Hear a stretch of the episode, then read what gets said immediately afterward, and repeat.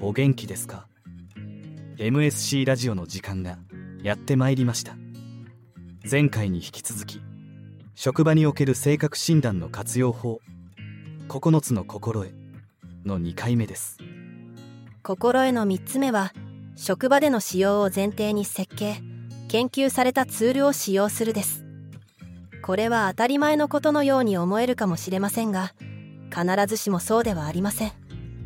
近年テクノロジーを駆使した性格診断テストが爆発的に増えています。しかしそれらの全てが職場での使用に適した設計であるとは限りません。この点については HBO のドキュメンタリーで MBTI が自己洞察のためのツールとして開発されたことが言及されています。しかし開発元の意義にもかかわらず求職者を選ぶためにこのツールを使うことに固執する雇用者もいます。このツールが不適切な情報を提供しているわけではなくこの目的のために設計され検証されたものではないということです。健康状態や病状を検出するために開発されたツールが職場での使用向けに調整されている場合そのリスクはさらに高まります。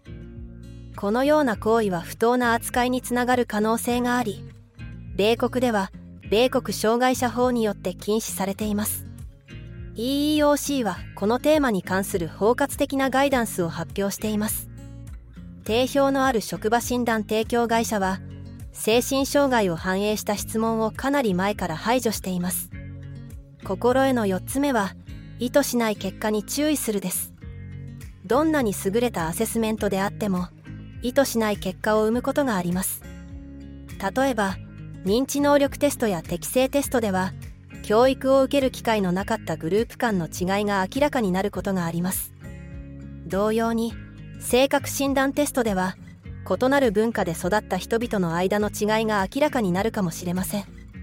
このような違いは実際に生じており正確な測定を行う上でよくある予想外の結果です。しかし仕事で成功する可能性のある異なる背景を持つ人々に対してアセスメントが公平でない場合大きな問題を引き起こす可能性があります。綿密に設計されたアセスメントプロセスは際立った性格特性だけでなく対象者の全体像を与える多くの変数を含むことによって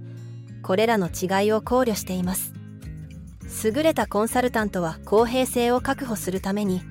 お客様のアセスメントを一緒に観察します。さらに目的に合わせて最適化するために各変数の重み付けのアドバイスも提供します。そうすることにより従業員や求職者にとって不公平なテストになることを回避することができます。もう一つのリスクは似たような小グループをモデルにしてテストを行うことです。多くの組織では重要な職務についている少数のハイパフォーマーのプロフィールを再現しようとしてこのような方法を取ることがあります。しかしこのプロセスには大きな欠陥があります。組織内に似たような性格の人がいると集団思考が強まり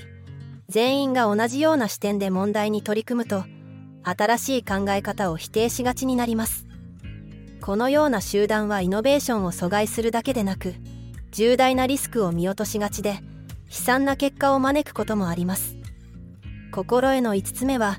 優れたアセスメントに勝る効果的な代替手段はないことを理解するです。私たちの経験では良かれと思ってこのような選択をする人事担当者がこの点を誰よりも見落としています。人に関する情報を得られるツールやプロセスを検討する際にはその品質を考慮しなければなりません。しかしそれだけではなく代替として使われるものと比較しなければなりません。実際に人について決断を下さなければならないためその決定には何らかの根拠が必要です。適切な情報が得られるプロセスでなければ意味がありません。採用担当者はその方法を見つけ出そうと自分でインタビューの質問を作ったり自己認識しているかどうかにかかわらず自分のバイアスをかけてしまったり仕事とは関係のない要因に影響されることもあります。そして自分と似たような人を見つけた時彼らは有頂天になるでしょう。さらに悪いことに彼らは自分がこのような決定を下すのに長けていると確信しています。体系化されていない面接により仕事で成功する人を見極めるのは統計的に困難であるということはこの分野で長年にわたって広く認められている科学が立証しています。綿密に設計されたアセスメントツールや面接ツールは完璧ではないかもしれませんが非常に有用です。チャレンジを恐れてこれらを使わないとしたら代わりに何を使うのでしょうか。その答えはほとんど同じで自社の管理職は部下について正しい判断ができると信頼しているというものです。これは科学的ではありません。あまりにも多くの組織がこのような視点で自分自身を偽っています。心得の6つ目はアセスメント結果の意味を理解するです。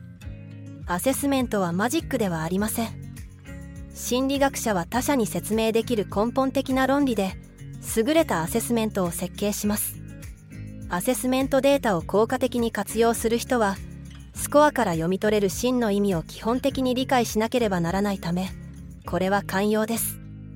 さらに重要なことはアセスメント結果の価値を過剰評価して判断を下さないためにも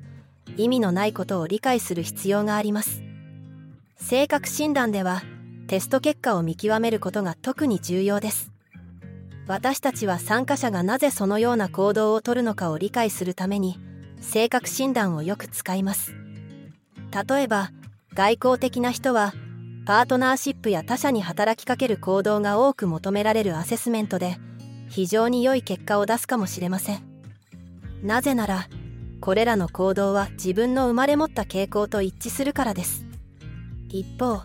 内向的なリーダーはパートナーシップに対して自分のスタイルに合った別のアプローチを取るかもしれませんがそれでもその役割で成功する可能性があります。このような情報はより大きな挑戦をするリーダーをコーチングし育成する際に役立ちます。コーチはリーダーのプロフィールに基づいてそのリーダーの課題となりうる領域の仮説を立てることができます。またリーダーの強みを生かしたアドバイスをすることもできます。コーチはアセスメントから得られた情報を把握し文脈に合った情報を提供することができます。この場合性格診断は懐中電灯のような役割を果たし